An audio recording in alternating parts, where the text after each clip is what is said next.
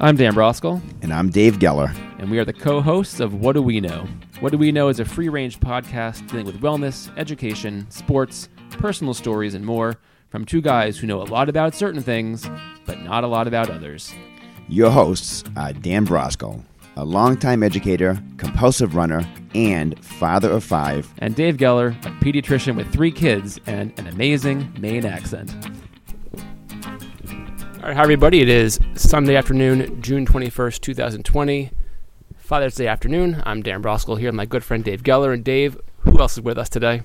Well, happy Father's Day, Dan. Thank you very much. Uh, we are excited to have another uh, great dad, great person, great friend with us today. We've been talking about him off and on on the pod, dropping his name, and he's with us today, Mike Glavine. Hello, gentlemen. Thanks for having me. Happy Father's Day to you guys as well. All right, Mike. We can call him Coach. We can call him Mike. Call him Dad. We'll take we'll take our pick. Call me anything. Call him anything. Um, rocking the TB12 hat, uh, Mr. Glavine. What's up with that? Uh, I still support Tommy, even though he's uh, down in Tampa Bay. Doesn't look good in the uniform, but uh, he gave me uh, 20 years of enjoyment with the Patriots, so I'm not going to turn my back on him now. So, so I'm looking forward to seeing how the season goes for him. I've turned halfway around. I'm Like, ha- still a like, ha- Patriots ha- guy. Yeah, so I mean, Right. it, it'll be hard to root for Tampa Bay even if the Pats aren't doing too well. I think I've gone on the record, and Sal's like, "Really?" I'm like, "Really? I can't do it."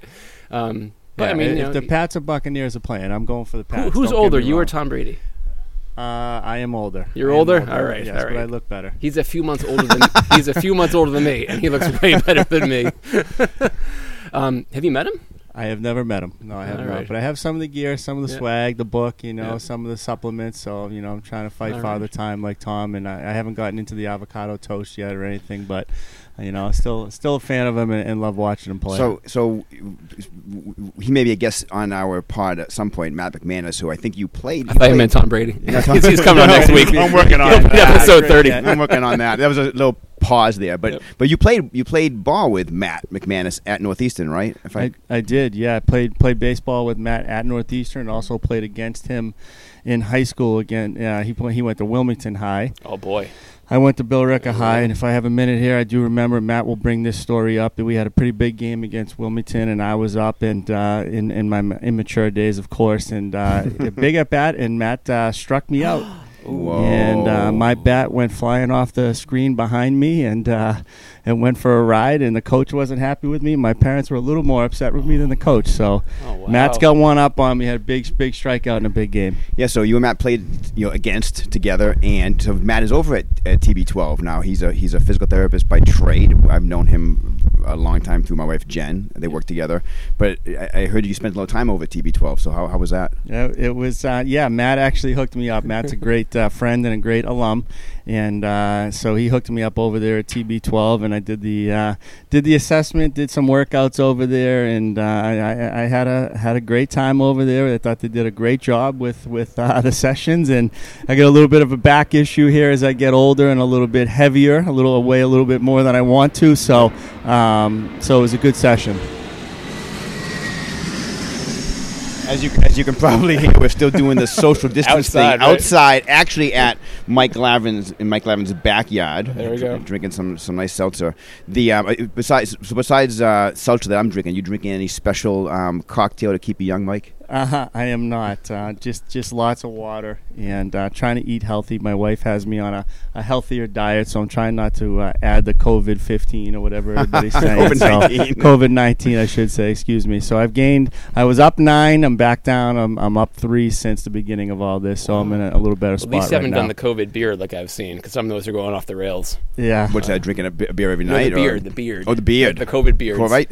Those COVID beards are funny because if you really if you're really working in the business, right, you really can have a COVID beard on because a, a mask and a beard just don't cut it in, in terms of prevention of um, spreading the disease. Yeah, as, as so it good. filters out. Maybe a beard acts like a filter. I don't know. Yes, but, two, uh, two guys you know. So, so Nato Laughlin's got a COVID beard, and Jason Gould has a COVID beard. I'm like, guys, that's crazy. That's all right. But anyway, back back to the guest at hand. Um, Let's talk more about beards. Let's talk about Mike Let's talk about beards. So, Some uh, random dudes no one knows. So starting uh, starting in 2020 and, and rewind the clock, you know, Mike's currently the head coach at uh, Northeastern baseball, uh, and of course, Major League Baseball career of some note, and then also the pride of Billerica, Mass. So start from the beginning and work your way towards today if you want to do that for a second.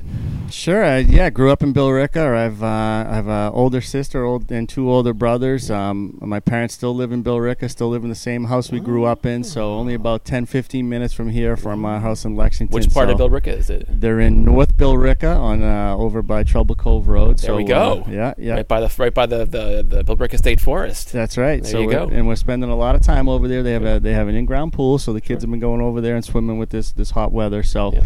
just uh, I guess grew up like any kid, and, and that you know just playing sports. I played played. Uh, my parents introduced me to baseball and hockey early, and those were my two primary sports growing up. And uh, also played a little golf in high school. Um, my father was a big time three sport athlete at Billerica, first three sport captain in Billerica history, Oh. and uh, was an awesome football player. And I remember getting to high school and thinking I was going to play football. The coach asked me to try out, wanted me to play quarterback, and was my freshman year, and and uh, my mother wouldn't sign the permission slip. So I never got to play So you, football. so you play golf instead in the fall. So. I was on the golf team about three days later, so I was pretty disappointed about that, not being able to follow in my dad's footsteps. Sure. But uh, my mom wanted to keep me a little safer and then not get knocked around with hockey, baseball, and football. So I ended up playing some golf in high school. She was way ahead of the curve. Think about that. That's great. You know, avoiding the football, avoiding you know having some you know having Well, longevity. That worm hasn't turned fully. There's plenty of kids still playing football, especially in you know Yeah. Billerica, Tewksbury, Yeah, yeah. Wilmington, Chelmsford. Yep. I'll say for sure. Um, but time will tell. Like we'll see if that's going to continue. Hundred years ago, everyone was you know playing you know biggest sports were boxing and horse racing. Now that's gone. So football might be at the twilight here, but who knows?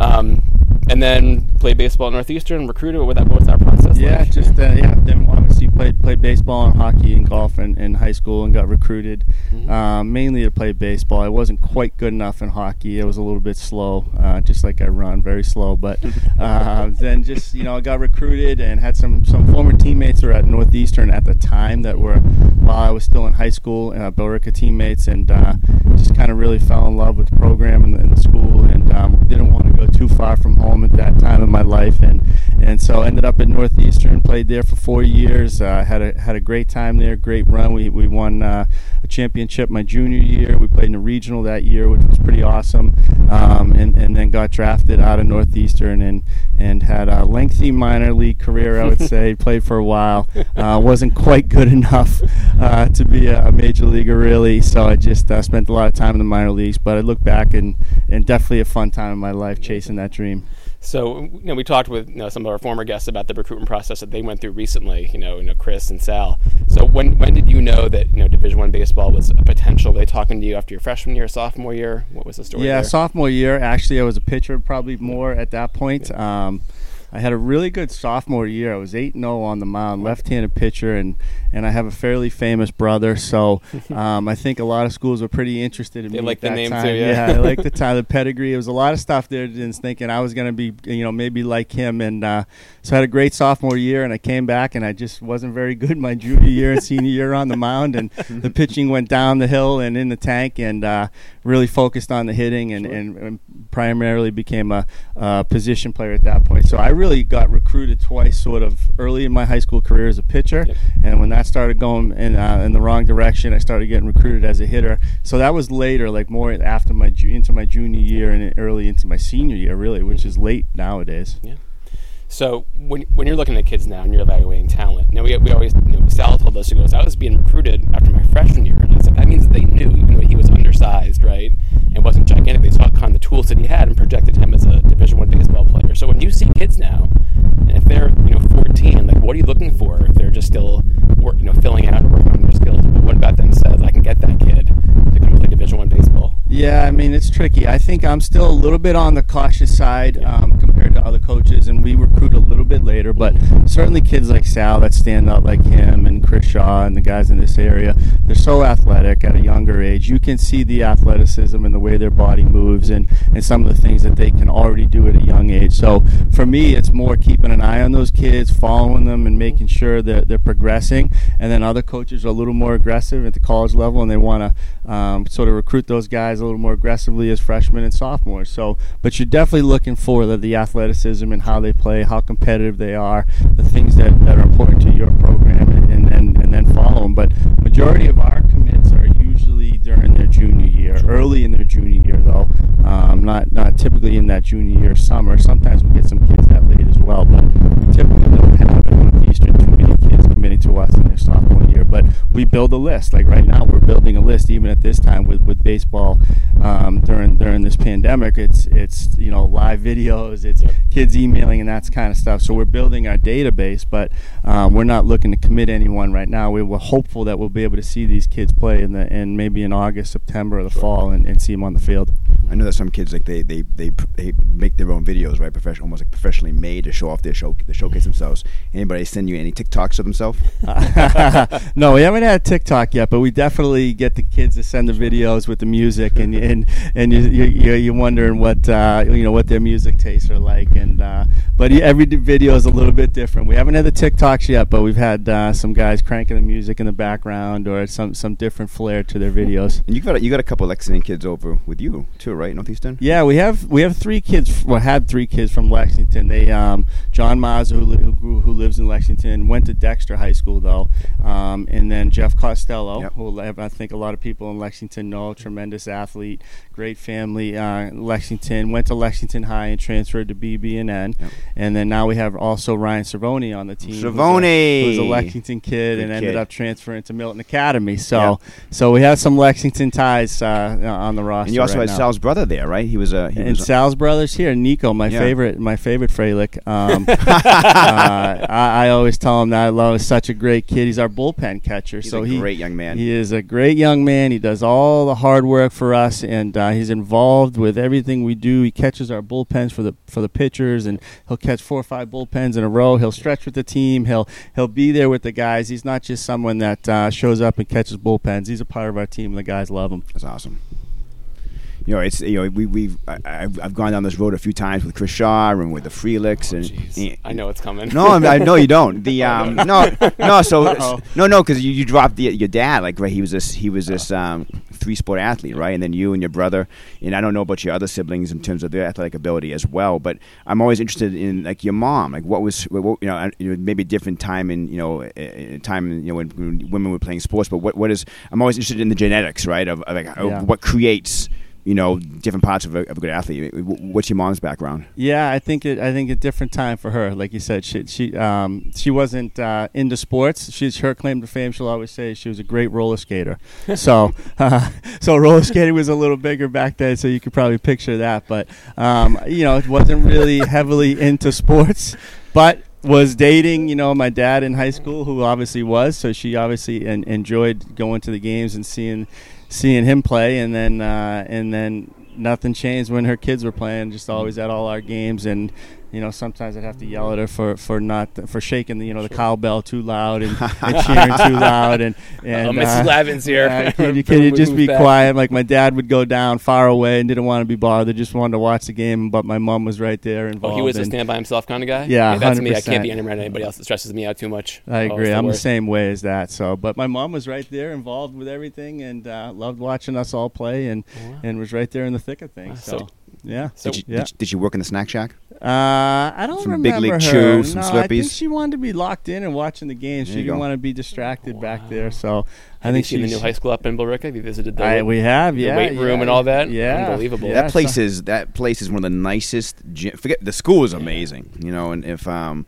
and if that if that was a Lexington high school, people would say, yeah, it's Lexington. That just shows the commitment, you know, to the infrastructure in the community, you know, but making Yeah. that school. Well, that a- school needed to be redone. And, Yeah. you know, Yeah. The state kept, kicked in three quarters of it. You know. Yeah. Now, now in Arlington, they're building a new high school, 300, 320 million dollars, right? And Lexington pretty soon will probably need another one. They did Yeah. Belmont just recently, so Yeah, Have you seen? Have you been to that school? Have you been to the? Have you been inside? I haven't been inside. Oof. We've driven by and just looked at the fields and Yeah. what's going on there. Very jealous, but happy for the him. It looks gym, the gym is top notch. Well, there's there's an indoor track around the basketball courts. It's crazy, Wow. but they but they cater to all all kids in terms yeah. of there's a amazing amphitheater and a in a in a in a, in a a, great a school. sound room for Yeah. like presenting you know different kinds of plays and whatnot. And Yeah.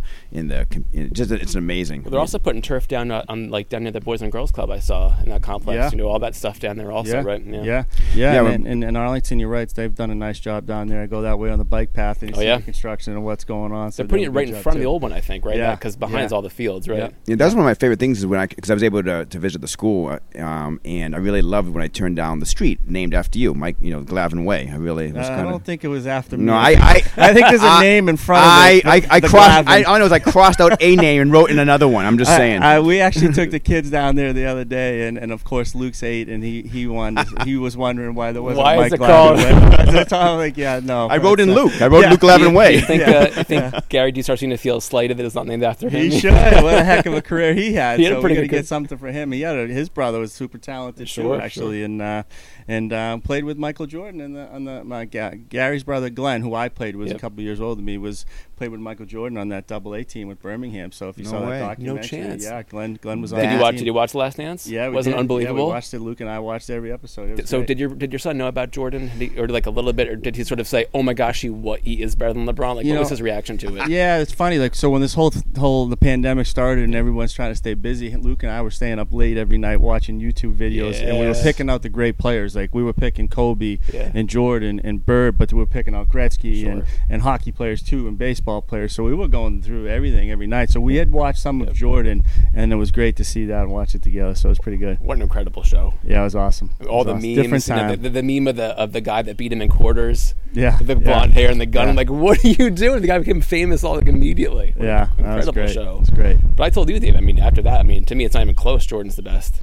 I'm a Jordan guy. I, I, mean, he's LeBron's talented, but like as a winner, I mean, it's Russell and it's Jordan, and that's it. Yeah. I mean, just like when we were talking, you know, politics and whatnot, with, you know, with David Lance a couple weeks ago, you know, sitting here with you, Dan, and with Mike, I might be a little bit out of my element, maybe oh, talking I'm an sports. expert. Yeah, there we go. But I, yeah, I think Jordan all the way, and, and I'm just a huge fan of that that that era of basketball. Yeah. Well, I I- mean, the, the thing I told you about also, I, I, I was never a Jordan fan. Like I was adamant, like Celtics. and I, Yeah. I don't like. I wasn't a cool kid, and all the cool kids at my age loved Michael Jordan. So I always like, no, I'm not rooting for the Bulls.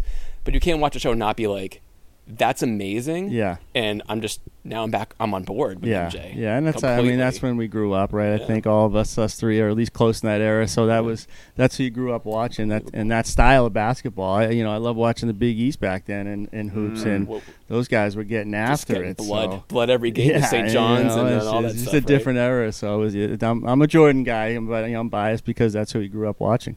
Yeah, but again, like you look at that kid. Uh, I mean, he wasn't even that big. Yeah, until until later in his career. You know, Yeah, just a skinny awesome little story. rail, and he was still just doing all those things. And, and that kind of basketball, people don't play it anymore. You know, Yep. the mid-range game and sort of floating, and now it's all you know threes and driving. So yeah, I mean, thank Um, goodness it's he brought, incredible. thank goodness he brought back he brought in the baggy shorts though, right? We needed a, need a little change of. that, Uh, that, that changed over time. I think when you saw him in '85, he was not wearing the big. Oh, that's ones. true. you know Yeah. what I mean? long It took about 10 or 15 years to get that going. You play basketball, Mike? I did not. No, I did not. It was always hockey. Can you play basketball? time. Like, could you? Uh, nope, nope. We have a basketball co- uh, hoop right out there. I am, as Luke always tells me again, how bad I am. So uh, I don't have the athleticism to play. I can shoot a little bit, I guess, but not not a hoop guy. so we had like a three-on-three team, like in Bedford, right? We wouldn't want you posting up for us, right? No, I don't think so. I don't think you'd want. Maybe I can bang underneath a little bit, get a few rebounds, The- but I'm the not gonna be able to do older, I mean, I much. played a lot of basketball, you know, growing up, etc. But now it's like the guys that play basketball that, that are my age, right?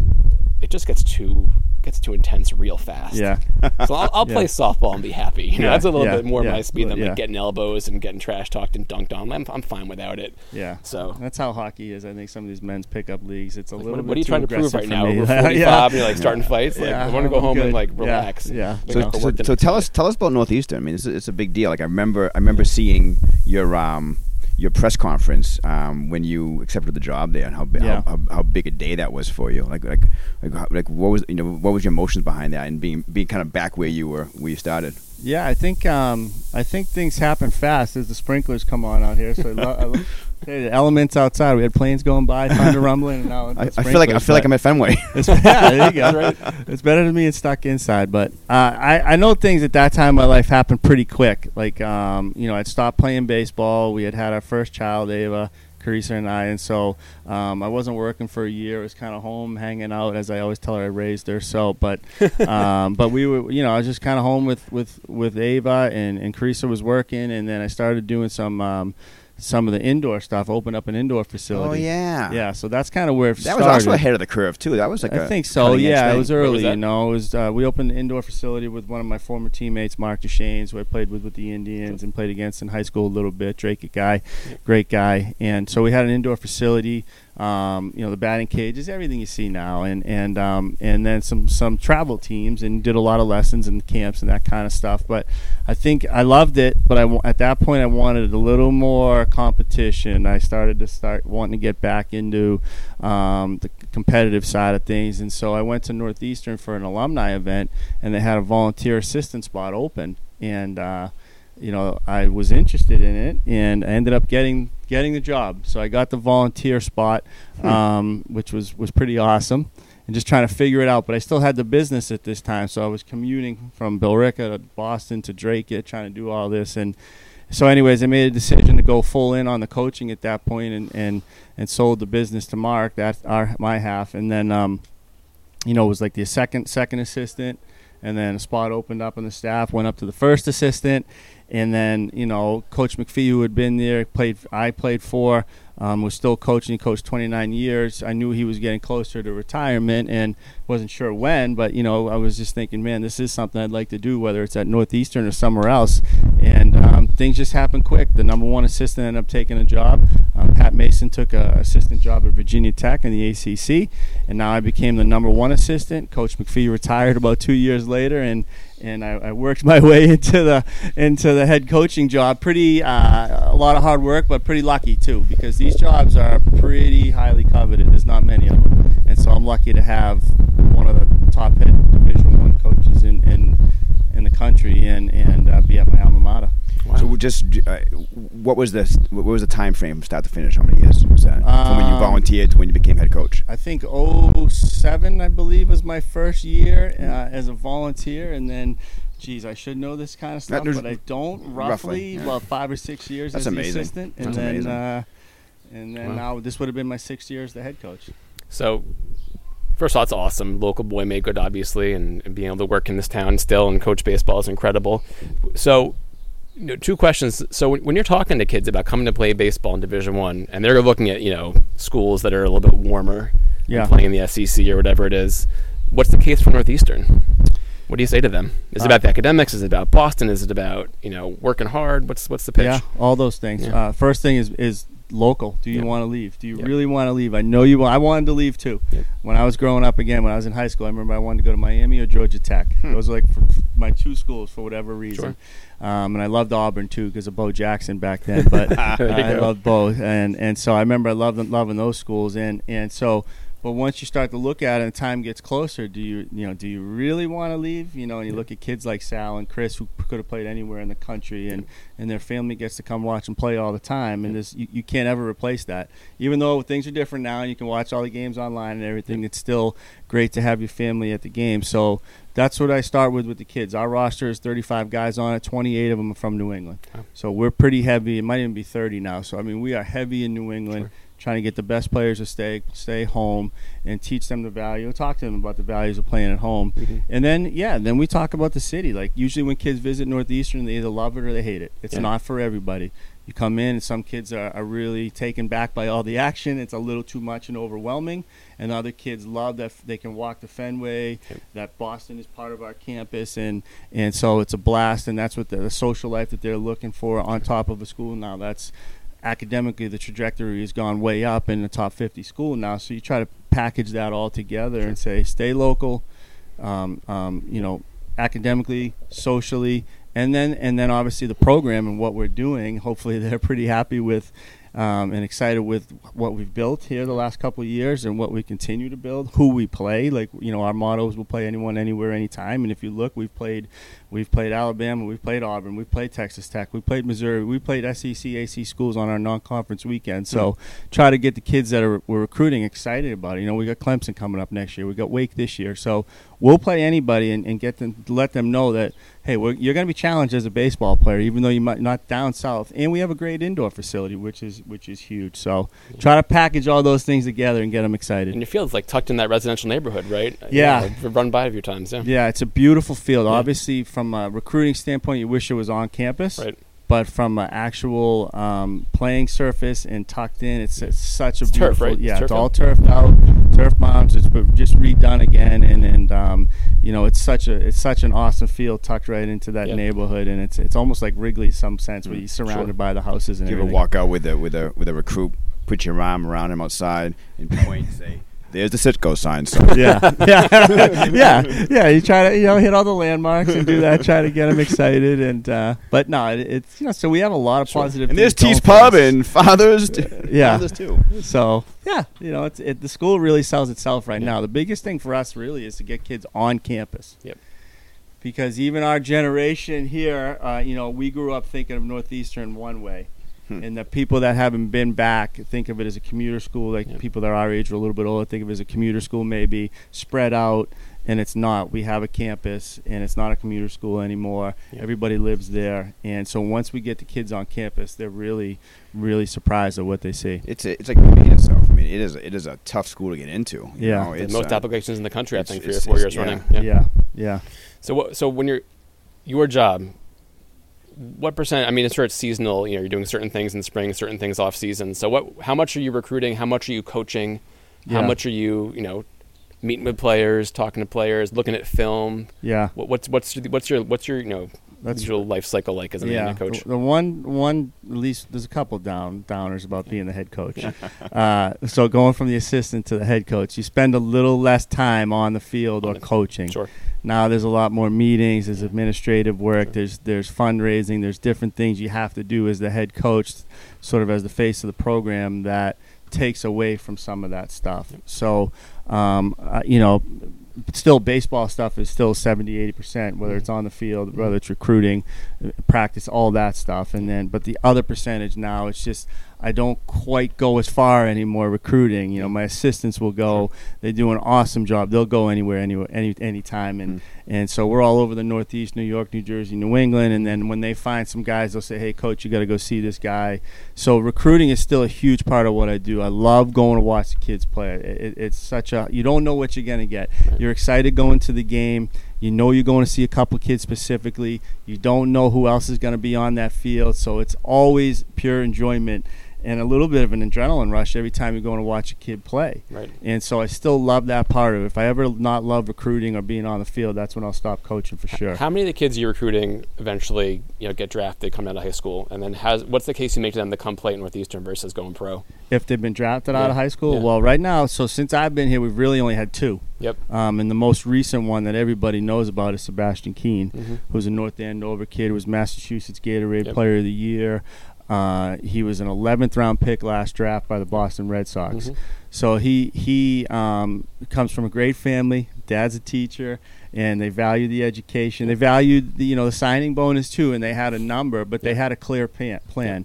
And what it was worth for them, uh, you know, and for Sebastian to sign versus going to college, Mhm. and you know the Red Sox didn't get to that number, thankfully, Mhm. and uh, so he stayed with his commitment and, and turned them down. So he's really been the most, the highest profile uh, kid who's with us right now. He was off to an awesome start this year. It's, it's unfortunate, obviously, with everything that happened, but you know he was starting for us, dominating. His last couple starts were, were absolutely dominating. Kid's a super talent, great kid, and so you got to have that special kid that that has a plan with their family, but also has. Um, value in education, and he's humble, and, and so Yeah. we don't have that happen often. I mean, Right. this, is, this is one, and I'm hoping it happens more because the type of players we're getting each year seem to be closer and closer to being drafted. hmm So, how often do you go to a game looking for look at a, look at a player that you've heard about, and someone else shows up, and you're like, never knew about that guy. Oh my gosh, get him on the list. Does that Yeah. happen frequently, or No, less frequently okay. now. So you just have you so know, much information out there's just so yeah. much information and so much video now. Yep. It's Twitter. Yep. You know, everything's out there, Instagram, all that stuff. Everybody's putting their videos out. Coaches are aggressive. So the kids, you know, a lot of it comes from their high school coach and their summer coach. Yeah. So if they have talented players, they're calling us, reaching out to us, and letting us know, hey, you got to keep it, keep an eye on this kid, keep an eye on this kid. And they may say, hey, you might also want to watch this kid. He's not Yeah. quite as good, but Yeah. you make up your own mind. And, and which I like, you know, when a coach says, "Hey, listen, we like this kid, but I don't know if he's a fit for you. That's your decision." So that doesn't happen as as often, you know, anymore. We, we have a couple kids in our team that were played Legion Yep. um, ball, but Legion isn't quite as popular now. Mhm. Everyone's kind of in this summer travel Yep. circuit and um, in high school, and so very rarely do you not know about a player, especially in your own backyard here in Mhm. New England. And how often are you accept new kids? Or do you get transfers also? No, Not, not usually. No one's looking to come. No, to- well, we, we're a really hard school to transfer into. Yeah. Um, I, won't, I won't bore you with all that, but we, we, we don't we don't we, we have one coming in this year actually, Yep. uh, but it's the first one in like six years, so Yep. it might be the first one I've had as a head coach really. So Mhm. it's we're a hard school to get into. The credits don't come in. Yep. Uh, you know, at other schools they get into, but they'll sit there and say, "Hey, coach, I'm into four other schools. I can get in and transfer in and play. Why can't I transfer in to Northeastern and play?" And I say, ah, "I'll say, well, you got to take two summer classes to get your credits, Sure. but sure, come here." And and they don't want to do that. Yeah. So so we really don't get many transfers. So it's it- it'd be nice to like when you have a year when you lose three or four guys to the draft that maybe you're not expecting, and Mhm. you, you want to be able to add a transfer. It'd be nice, but. Yeah. But we don't want to build our program on transfers either. Not not that I'm against them, but I Sure. like I like getting the young kids, getting them in our program, building them, and, and getting them developed. If a kid's going to be drafted, do they, do they call you and say, "Hey, it's going to happen," or do they like they just sort of give they give you you give background and they take it from there? Yeah, it's a little bit of everything. Like I'll get called by the scouts. Yep. So scouts usually will call me and say, "What do you tell me about your guys? Yep. You know, tell me which guys we should be on too." So it kind of just trickles down. Yep. Um, they know the obvious ones, but they don't always know everyone. So I'll I'll mention the guys that I think are draft you know worthy, and and then and then um, I'll get some calls maybe from advisors. You know, Mhm. they're advisors that are trying to help them with the draft and if they're going to sign or not, and that kind of stuff. So I don't really get blindsided by any of that stuff. We usually know who's going to be drafted or signed, and then it's just a question of it, if it actually happens. And are the Red Sox at all helpful to you? Do they ever throw you a bone with recruiting stuff? hey, bring it, bring it by Fenway and just walk around for a second. I assume the answer is Oh, no. This You is a tricky answer here. Uh, I love the Red Sox. I know some people that work for the Red Sox very well. There's, there's Uh, one that lives right real close to us. yeah, actually. You know they're uh, they're running a business. Uh, there you go. As am I. Nothing for free. And, and nothing is, yeah, you know. And they drafted Keane. You know, I wasn't. I was hoping it would be anybody but the Red Sure. Sox in, in some ways because I wanted them. And and so you know they they tried to sign our players, draft our guys, and sometimes I'm happy about it, sometimes I'm not. Uh, but at the end of the day, they're running a business. They really are, Sure. and um, it's great. We play them in spring training, and and um, so they get a chance to see some of our guys in person, which helps. Like you know, a few years ago we had you know a couple top ten round picks in Aaron Civale, who's in the big leagues now, and Dustin Hunt, and they both pitched against the Red Sox and had like four strikeouts, struck out Papi Pedroia, those guys, and so it, it doesn't hurt. You um, you guys almost beat the Sox this year, didn't you? Yeah, we, we, we had a good game. I don't remember the score; it may have been two to one or something. I don't remember, but we we've had a couple good games lately. Yeah. Yeah, it's You- It's great experience. Do you have any? This is a silly question, but do you have any walk-ons? Anybody try to walk on your team? Yeah, we still have walk-ons. Yeah. Um, it's not as common again because everybody seems to be pre-recruited, you know, and, and, and a lot of times, so you have a like a preferred walk-on. It's called now, I guess, you know, terminology where they're not on. That's called a strut. Huh? A strut. They Yeah, just strut strut. right in. Okay. Yeah. so they're not like uh, they might not be on scholarship, but they have a guaranteed roster spot. Huh. You know, so we have a roster limit of 35. Anything over that, you can't carry NCAA rules wise. So, you know, we may have kids that have preferred walk-on spots, but then kids will still try to do the tryout process, Hmm. which we still do, and. Um, I think we have one kid on our team that came through on the tryout process, and some things happens. Like you, you know, you think you have your 35 guys, you're coming into the fall, and this happened uh, last year. And maybe three or four days before we started, a kid said, "I'm leaving." okay, so you know, no heads up there. Just realize it wasn't the place for him, which is fine. But now you're stuck as a coach. You can't fill that spot in a day or two days, and so that's when you do a walk-on tryout. And we had a kid, and he was pretty good, and he's on the roster. That's now. right. Yeah, so it's less common, but it still happens. So we, we, I don't know if we're to get there, but we we seen a lot of sports movies between the two of us. And I have all these images of like Coach, you know, that that was that was a football show, right? And Hoosiers and Bull Durham. Like, so what is your office like? Is it in the bowels of, of the basement somewhere? Is it right across from the, the laundry room with the guys behind the grate, you know, with all the with all the towels and all the uniforms? Like, how how, how Are you sleeping like Rudy in the locker room overnight? You know, with the, Yeah, with the guy no. the key for you. It- it's it's a nice space. um, it's still lacking a window. I'm hoping I'm going to get one of those one of those days, which I really don't think will happen. But it's a nice space. I've done it up nice. It's got all the husky colors and, and all our draft picks and pictures of our field and everything. But it's right across from a closet. Um, the pool is right there as well, so I can smell the pool or I can hear them. You know, when they're practicing, I can hear the whistle going. And then the basketball court where the women's play and the men's practice is also right across from my office. So, which and volleyball plays there as well. So I actually like it where I'm at because there's some action. There's always it's not very boring. So we're not I'm not in the basement.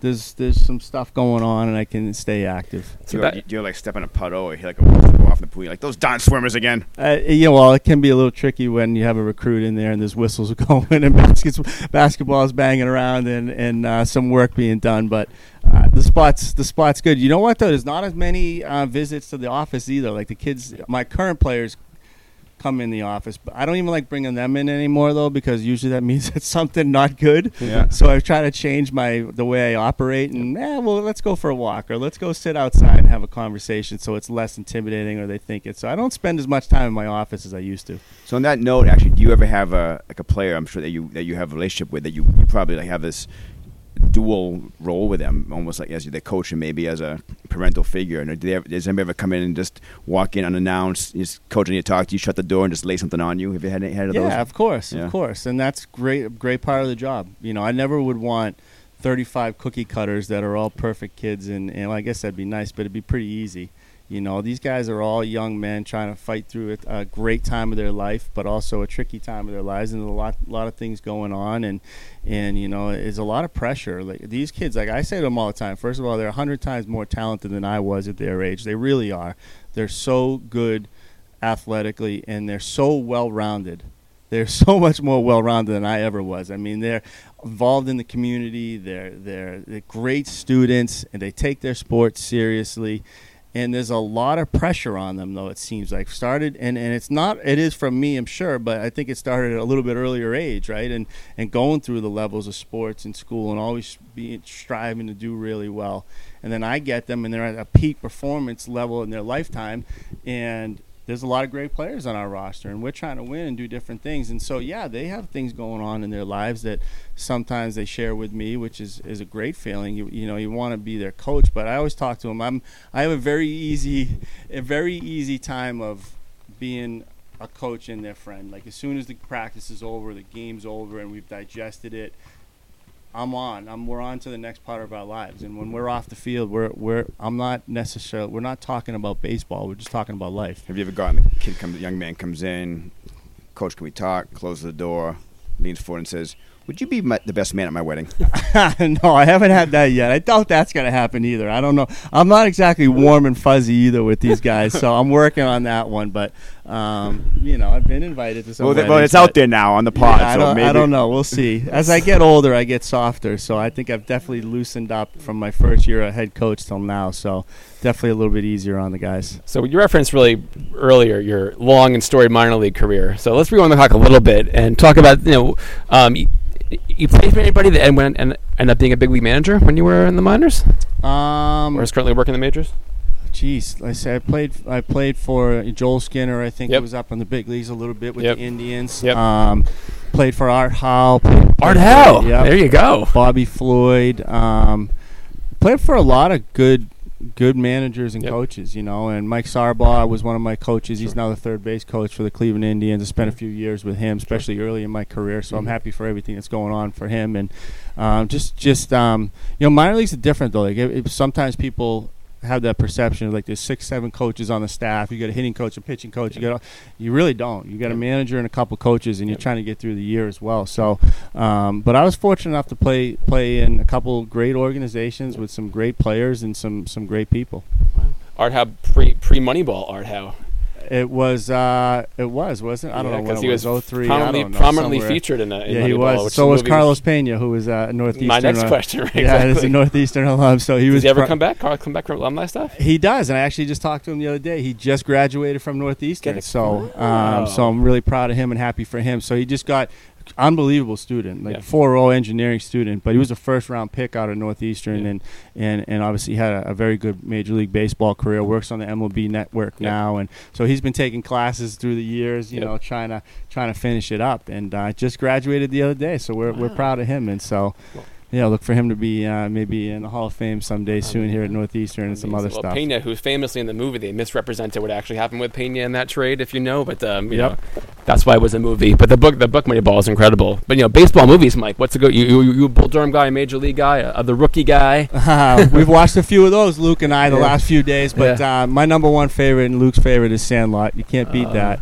So we love watching that. I've always been a corny. Uh, I love the natural. I know Yep. it's corny, but th- those are my two favorites. You want to ask the long gone question? Well, yeah, so Field of Dreams, one of my favorites. Um, Rookie of the Year, another one. Yep. Um, have you ever seen? I asked about our two prior um, baseball players this. Have you seen the movie Long Gone? Long, Long Gone. No H- one's ever seen it HBO until you HBO mention it movie. It sounds like a made for TV. It, it was it was HBO made for HBO movie I Yeah. think back in the eighties, and it, it was pre- it, it basically like predates Bull Durham. So if you get you can actually I'll, I'll, I'll YouTube it. I'll find the link. I'll send it to you. But it's got a great it's got a great theme great theme song, and I think you'll enjoy it. All right. Well, I I definitely haven't heard of that one. No one has. No one has. No one has. until asked. Kelly Only gives me. up the go. Yeah, but, but Oh, you know, man. you know, we're of, the, of that MTV cable age, right? Where some of the most random stuff was happening on TV, right? So I, I was just able to catch that, you know, and uh, no, it's, it's a it's a good one. I think you'll enjoy it. All Well, you Uh, recommend that to Sal and to Chris. So yeah, they- Chris they- said I texted Chris. Chris said he, you know, I watched it! Exclamation point! But I never, I don't think he did. I'm sure. I get a feeling Sal has not either. But it's a, it's a keeper. Yeah, Um, uh, I I remember one one year in the minor leagues, we had lost a couple games and we were terrible. I think at that point, and uh, as the rain comes down, This got a rain. this we might need a rain delay. Rain delay. Oh wow! Speaking of that, Dan and I one time we went to um, Fenway Park. Where it was like a monsoon. We saw like a, a that tornado looming looming over the um, over the Prudential. We're about to be in one right now. doing oh, All right, we're back after a, a rain delay. How appropriate, That was gentlemen. crazy. I Heavens didn't. opened up. We didn't see the weather coming in on the radar.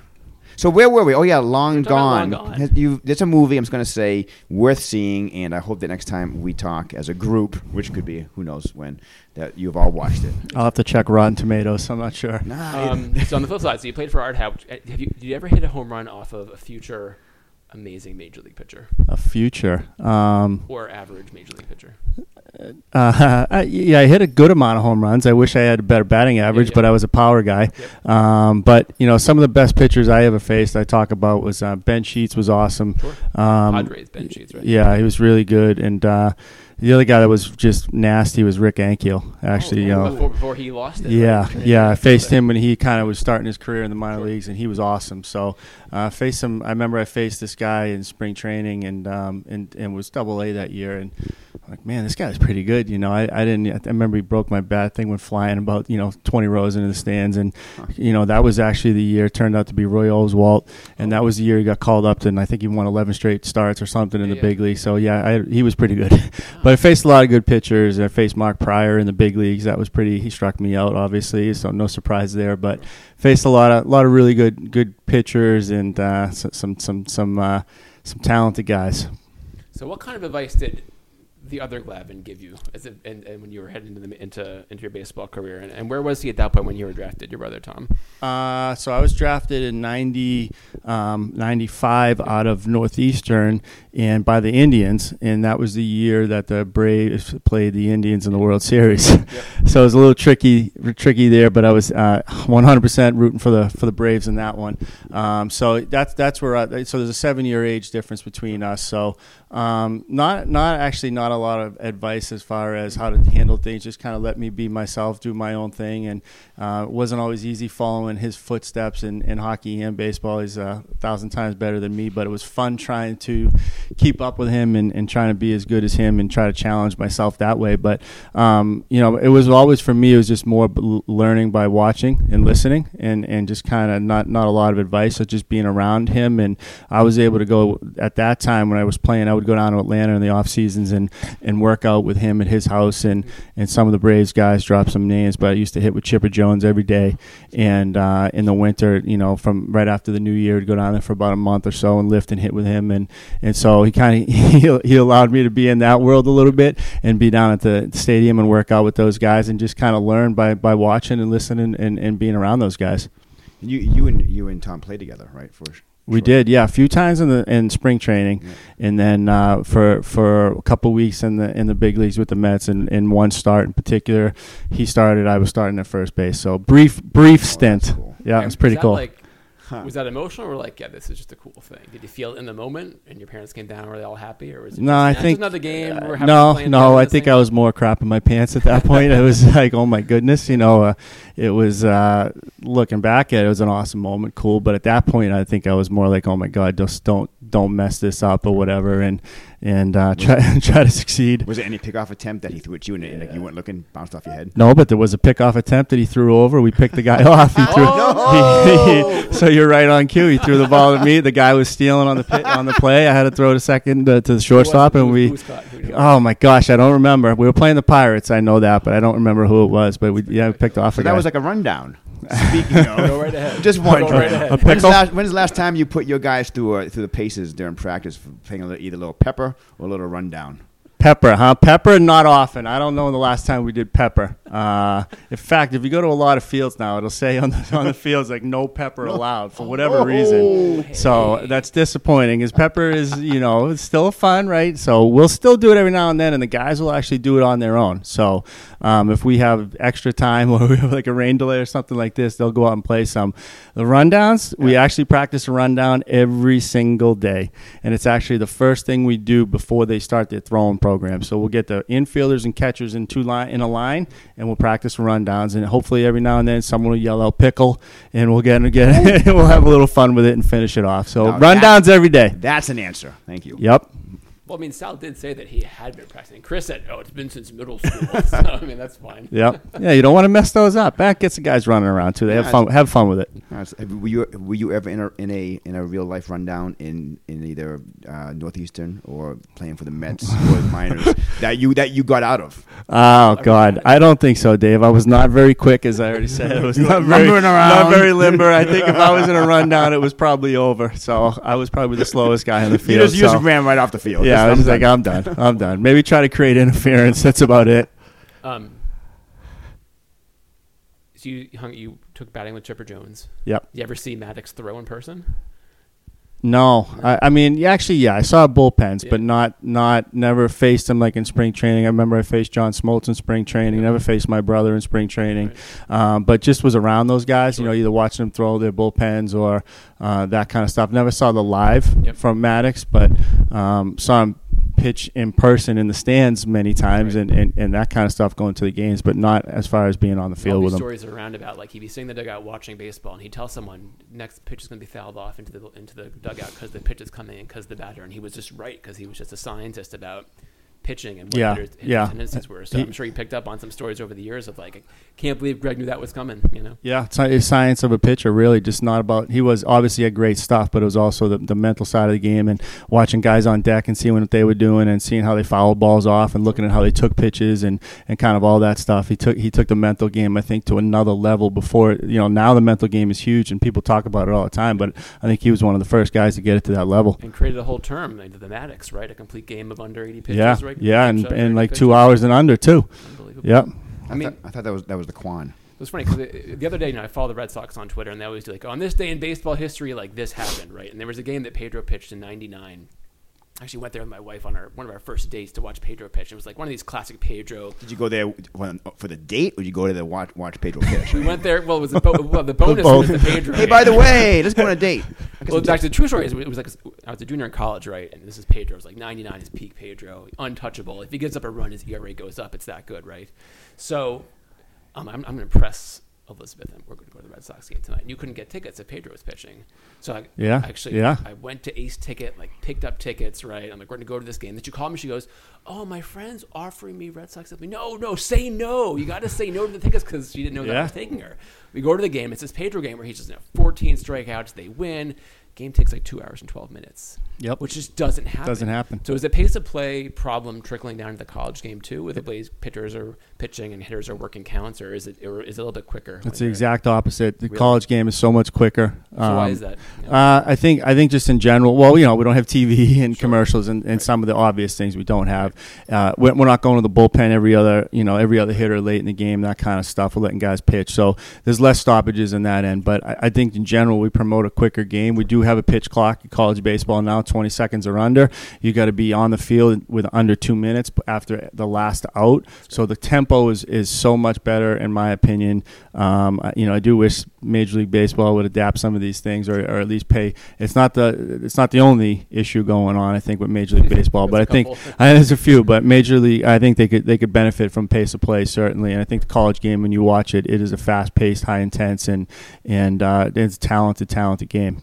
The same thing like basketball. I mean, college basketball to me right now is way more enjoyable to watch than uh, professional. Yeah, I still think that that pro game. I mean, obviously the best players in the world, whatever sport it is. But yeah, even in the NBA, you almost a lot of times you don't tune into the last ten minutes of the fourth quarter, right? Five minutes. Well, I mean, the, I, for a while there, I was I refused to watch the NBA because it was just so bad, and the games would be seventy to sixty six. So the Yeah. correction to offense has been appreciated, and the Yep. pace of play is good. So it's, it's sort of come back, you know, I think towards you know the pace of college, et cetera. But the problem with the college basketball now is they just don't get to know the players. Yeah. unless it's a Zion. You're like, you, I couldn't name one impact college basketball player this year, let alone who the first pick in the draft was going to be.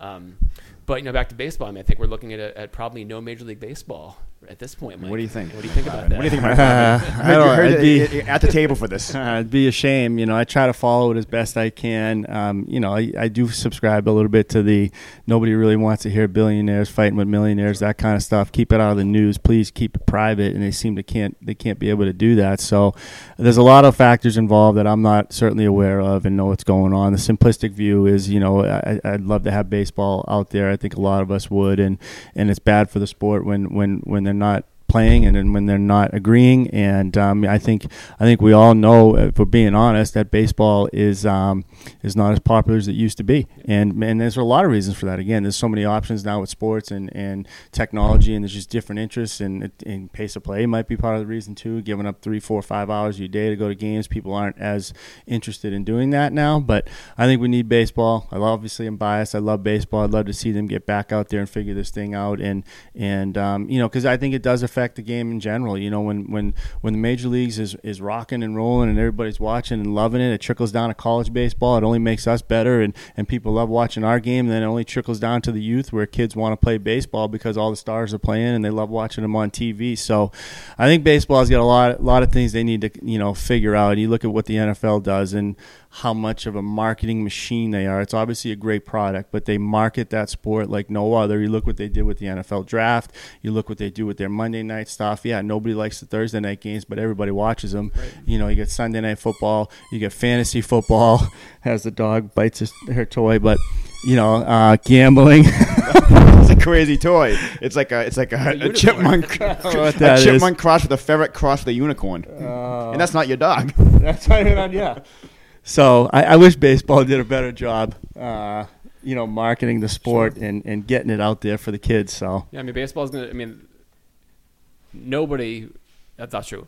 I'm a huge baseball fan, always have been. At this point, I'm just I'm prepared to accept a year without it, which is tragic. But you look at the NHL coming back and the NBA coming back and football. I think they're probably going to figure out how to play in some fashion. Soccer's coming back, and how can baseball, which is the most socially distant sport possible, Right, How can right. they not figure it out? Independent of the fact that she'll be prioritizing If- athlete testing over everyone else's testing, which is a separate conversation. It just Sure. seems like a huge.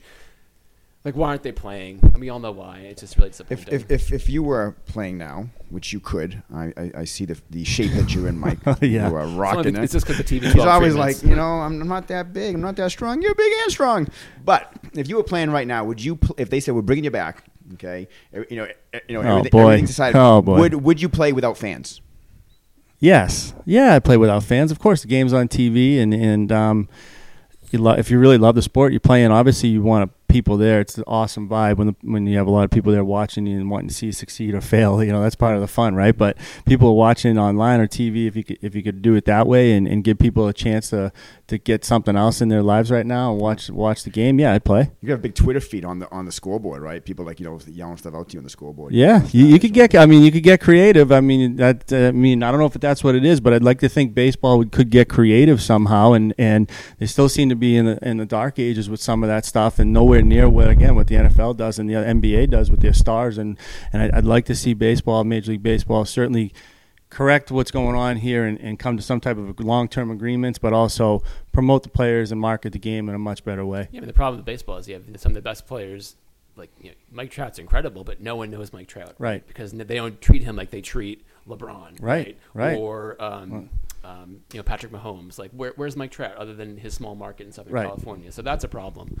Um, so uh, you know we'll see what happens. I, I'm, I'm not encouraged, and I'll, and I'll miss it a lot. And I think, and when come back to the broadcast piece, I mean, there's something to be said for just miking the players. Yeah. When they have when they had Mookie Betts Oh, yeah. and had the microphone during spring training last year, and you heard him like talking about what was going to happen, and hearing and like, that is super entertaining. Mm. and they're talking about like having the, the you know the coaches and the players mic for the NBA games, of course, on a tape delay. That's actually super compelling. Like because we watch it as hacks saying, "Oh, I wonder what they're thinking," and now you can actually hear them talking about what are the tendencies, what am I playing, what's my reaction. Oh, hold on, let me get this. Like that's really cool. I would love to see that.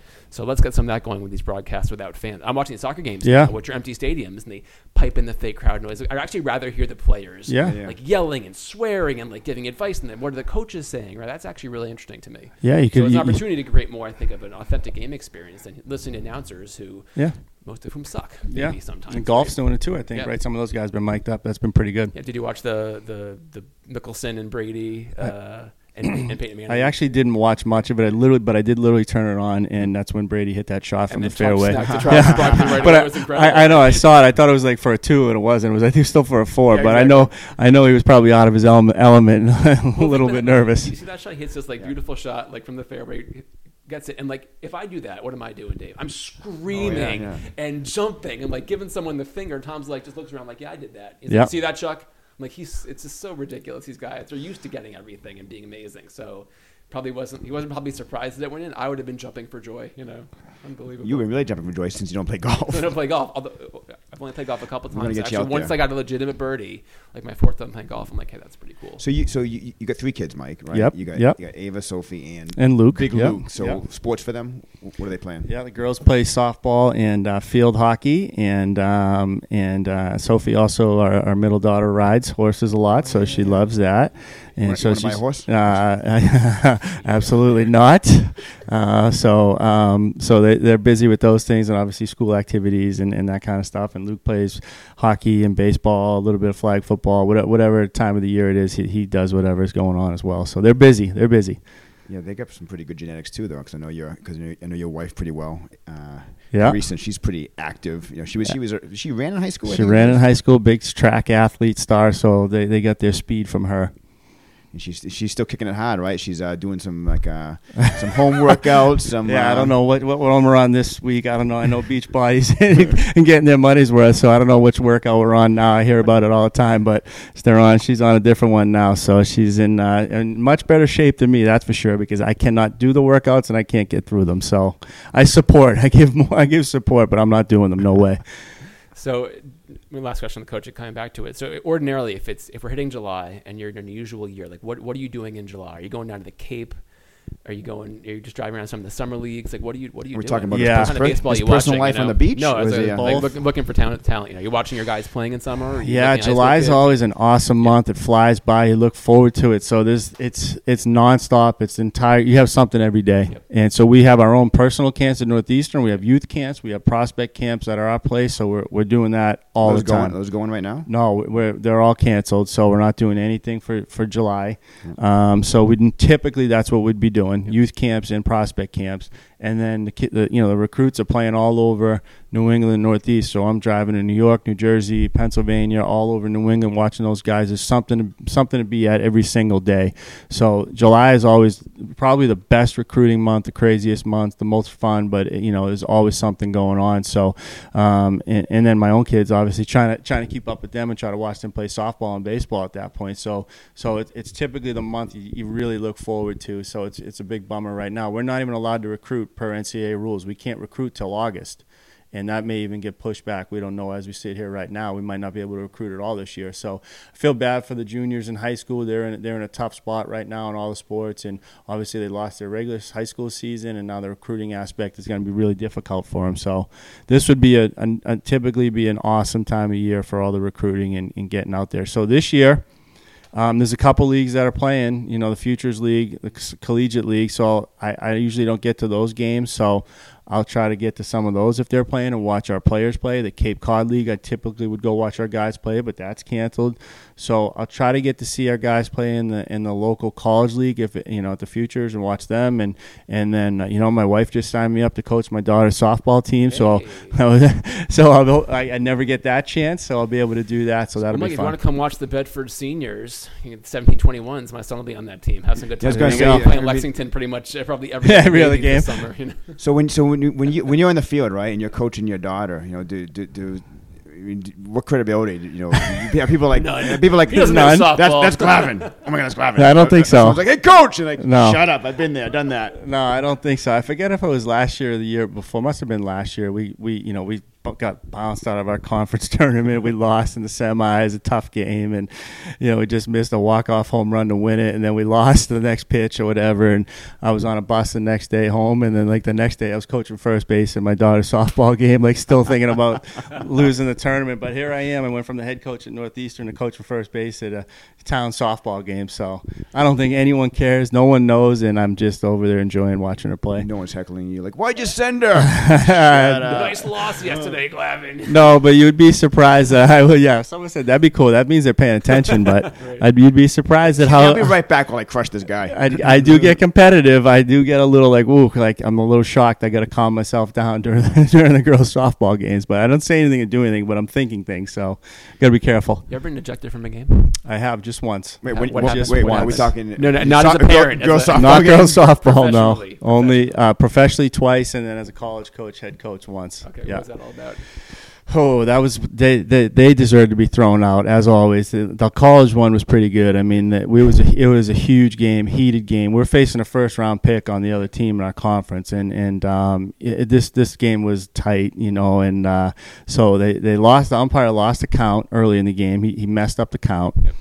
Then Jeff Happens all the Costello. time. happens all the time. by It happens more than you think. time. That's crazy. And then our guy Jeff Costello hits a pop up, um, like uh, between first and second base, Yep. sky high, Yep. and it lands. They miss it. They, you know, they just talking to each other. I got, it, I got, it. And they both look at each other. You've seen it a hundred times. Yep. Drops in, but spins foul. Meanwhile, Jeff's running around the bases. It's past the base. Yep. Jeff gets the third. They call. I, I call a timeout, and I just said, uh, "Excuse me, I don't want to embarrass you here." This was the second one, but I think you missed that was that. your opening line. Yeah, yeah, because I, was- I knew he, this was an easy one. Did you run out? Or you just walked out. No, I walked out calmly, like, hey, I hate to embarrass you, but you, you, you messed this up. You don't know the rule here. The ball went past the base. It's fair. And he goes, oh, yeah, you're right. Sorry about that. I'm going to go talk to the umpires and make it look like we're changing the call, but I messed up.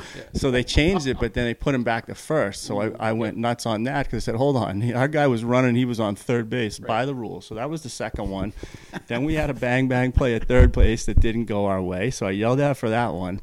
And then the last one, the, the, the final one, we got bases loaded on this first round pick. I mean, it's a one to one game, seventh inning, and Jeff Costello again at third base, uh, line shot to the third baseman. The kid catches it for an out. Jeff dives back, safe. So the umpire points out on the catch, safe on the tag. So Jeff gets back. The third baseman's so excited they got thought he got a double play. He spikes the ball on the ground. They run off the field. well, here come the Huskies yeah. circling the bases, three run score. Umpire says no. They send everybody back. No. Said my call confused them. Everyone goes back. Oh no.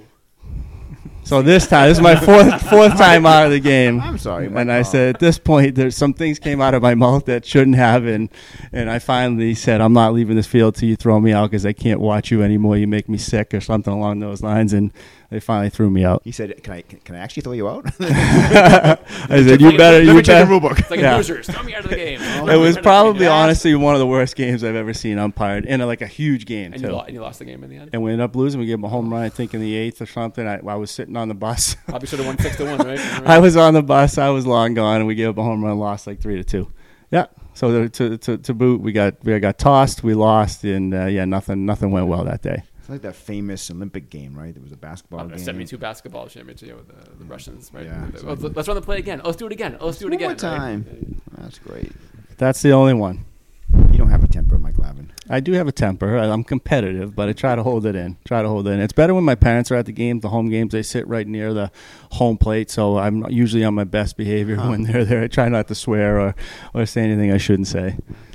You've had some some kick butt seasons though with uh, Northeastern, right? I mean, Yeah, we've had some good ones. You know, I thought this team might have been the best we've had. So this year was really, uh, obviously, again, frustrating to have the season go and understandable. But for, for what we were doing, the pace we were on, and who we had beaten already, and um, you know, we, we swept South Florida down at their place. We took two or three of Florida Atlantic, which are two perennial regional programs, and um, you know, we'd come up here. We won our first home game, and you know, it's really talented, talented team, and and um, you know, we, we finished 11th in the country in RPI, which is a stat that kind of ranks you who you play and your records and that kind of stuff. And there's a long way to go. I'm not saying we would have mm-hmm. stayed there, but it put us in, in a position where I think, you know, we, we were going to have a great season. So I mean, you're talking about the non-conference schedule earlier, and baseball is not like football, where like Oregon should not be scheduling a FCS Yeah. great team because they might lose a home game. Like these games are scheduled, but it's not like you're not a sure thing. Like you're Right. they know it's just a good. you're not trying to build the RPI for the postseason tournament, right? It's No, not, so we're- we're- we're- like a risky. Yeah, I mean, we're trying to. Cha- I'm trying to grow the program and challenge our guys. So we'll play. We'll we'd like to play those guys, and, and certainly we're not favored or anything like that going into the to the to the weekends, especially early in the year where we just stepped out of a gym potentially or our indoor facility, They've or been we go outside all winter, and they've right? been outside. You know, so typically we start out slow, you know, which is understandable, and then we start to pick up steam, and, and that's kind of our my plan anyways. I prefer to be playing our best at the end, not at the beginning. But we don't go into those weekends feeling like we don't have a shot or anything like that. You know, we've had some some really big wins. You know, we played at Auburn a couple years ago. They were undefeated and and 15th ranked in the country, and we gave them their first loss. And you know, it was pretty obviously a big deal for us. And so, um, you know, we've beaten SEC teams, ACC teams, and and we still, you know. Don't have the facilities and things that they have, but I think our guys have the right mindset going into the to the weekends, and I think that's the biggest thing for me is to see how our guys will react in those environments, and and who wants to compete and who wants to show these guys what we can do, and you know, see how it goes. Amazing. What are you watching now for fun? What are you watching? What kind of shows are you guys watching over at this house? What are you Oh. binging? Um, well, we've binged a lot of movies. We we, we have a little uh, family uh, potluck sort of thing where you get to pick the series. So we've been watching series. Uh, so we've we finished the Hunger Games. Oh, nice. Uh, we've done Harry Potter. We've done Lord of the Rings. We've It's a done. lot of hours. invested It in that is. We've done. We did Twilight. Um, boy. Sure, yeah. I'm sure. Did Hold Luke- on. Who, who, who picked that one? Yeah, I know, Well, that wasn't- that wasn't Luke's. You, That wasn't you're Luke's. not going to believe who picked this one, but it was actually me. No. it Well, I was. Well, two two teenage daughters. I thought they'd enjoy it, Well, I and mean, uh, I mean, vampires first- and the werewolves. First one isn't that bad. The, the next four, like, can they go any slower? Yeah, yeah, know? yeah. They were, they were a little slow, but they, the, the kids enjoyed them. So I'd prefer a little more action, Sure. you know. But uh, but that was good. So I don't even know. I think we're on Pirates of the Caribbean right What do you- now. Are you, wa- you, and- you and Creasy watch anything yourselves, like late at night? Oh, geez, we've watched I don't know how many shows. We we keep switching. I can't think of. I mean, I'm watching The Wire right now. I'm trying to catch too. back on that. Oh, what season are you So on? I'm on season season three, almost just at the finished season end. three today. Yeah, we got about two episodes left Oh, on season three. So I'm I'm that's kind of been my Buckle up, my go-to. Buckle up for yeah. these two Oh yeah. Good. Oh, Good. Man. Good. Yeah. So Heck, he's so jealous, Dave. You're like, No, oh, I I'm know not what's jealous. happening. I'm watching. I watching. mean, we no, I'm watched the good. I'm Ozarks. good. The Ozarks was on. We, Finished we Ozark, finished. yeah. That was good. There Well. I, I turned Dan onto that. No, You so did? I'm trying to I'm trying to get him to watch um, Breaking Bad. Breaking right? Bad, yeah, and The Sopranos. He's watched neither of those. which Yeah. I'm extremely jealous of. If you ever never watched those, because you can anticipate. can- it. You yeah. watch you watch those. I haven't watched You- all the Sopranos either. No. No. Well, this kid No. will get there. I gotta you what, finish The Wire first. I'll, I'll, I'll watch Twilight and and I'll watch Heat. I'll go back to Heat. Watch from the- Heat, yeah, from the '80s, and you and you guys will watch 95 whatever, and you guys will watch Long Gone, and then we'll, Long Gone. We'll be good to go, and then then maybe we'll all watch Judge Dredd. All right, we'll just call it call it a You day. can probably skip that one. Oh, I'll, I'll put Long Gone in the queue. We'll see how that I- goes. I- You can watch it free on YouTube. good luck finding Pull it. it up, right? That's the last time I saw it.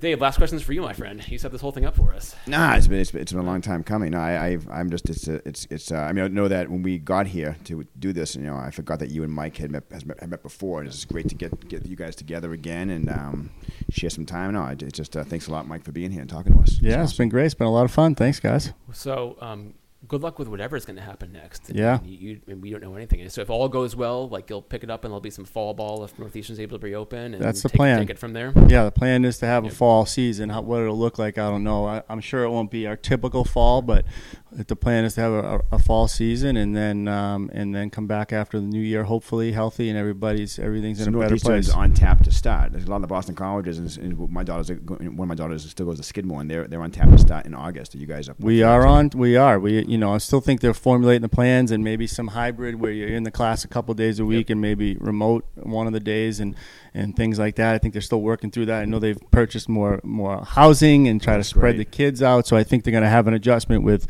with quads and kids are going to be there's only gonna be two in a in a place and one and some a lot of singles. I think they're going to limit the the um, amount of students in uh, the dining halls at certain times and they'll space that out as well. So, you know, I, I know they're trying. You know, and and uh, so hopefully we're we're as close to normal this fall as possible and with, with for our students for their lives and then obviously the athlete part of it as well and social aspects and and then and playing baseball this spring next spring. And what and what age softball are you coaching? The 16s, the 14s? Uh, 14s. 14. Yeah. So I won't see you there, but definitely Yeah. swing by the Lexington summer baseball stuff. Yeah. You'll So you said that, you, that your team will play anybody, right? So, Yeah. So Dan here is on a is on a co-ed softball team in Bedford. I think you guys Five-time repeat- You should get you five-time should get some of your boys and meet them on the field. That you know? sounds like a, a, maybe fu- a should- you should have fundraising daughters. opportunity. yeah, you go. well, before the pandemic, there was talk of the Bedford guys coming over to the Lexington Wood Bat softball league and playing this summer. There we that go. was going to happen until Yeah. Nothing. ended have up you been have you been so- approached to play anybody's softball team around here? I have not. Oh, yeah, no, I did. I hey. went. No, that's a lie. I did a couple of years ago. I, I said I don't. I think um, my days are long put your- gone. you put your hammy yeah, right yeah. I put the the hammy, box. and, and I don't think I need to add any more distractions of being away from home with when the typical recruiting and everything else is going on. I'm never home, so I don't need to add something else. This- That's a it's a year round job basically being a coach. I mean, Yeah, it really it's, is. It's, it's, Yeah. a- it's a it's it's not a lot. Of, it's not a lot of glory. No, you know, it's a lot of December is probably the slow, uh, sl- the slowest time of the year. Yeah. Before, I mean, there's still stuff going on in November because we have fall ball and we have recruiting going on. Then December's the holiday breaks, and January we come right back and we start. We start in first week of January. Oh. So All right. Well, episode 29 in the books. I want to thank Mike Glavine again for his hospitality in the monsoon and, uh, and Dave for setting up for us. Shout out to our producer, Julie Manugian at Lex Media, which is opening again next week, but not for the public. So we can't get in there yet, Dave. I'm sorry. But we're not the public, and I don't follow no NCAA rules either. So it's uh, Hey, I don't follow them all either. Pandemic free Dave no, Geller. I do. I do. Uh, and also to Joey Friedman again for the intro and the outro for his wonderful music. We'll have him on the podcast soon. And Dave's been very busy lining up his main guys Yep. for some upcoming shows. So looking we're forward gonna have some uh, good guests. Yeah, good guests. looking forward to the Pod Rodeo, as I said the other night. So we'll see how that goes. But Mike, thanks again for bringing, coming on today, and um, we'll talk to everybody later. Have a great week. Thanks, Dan.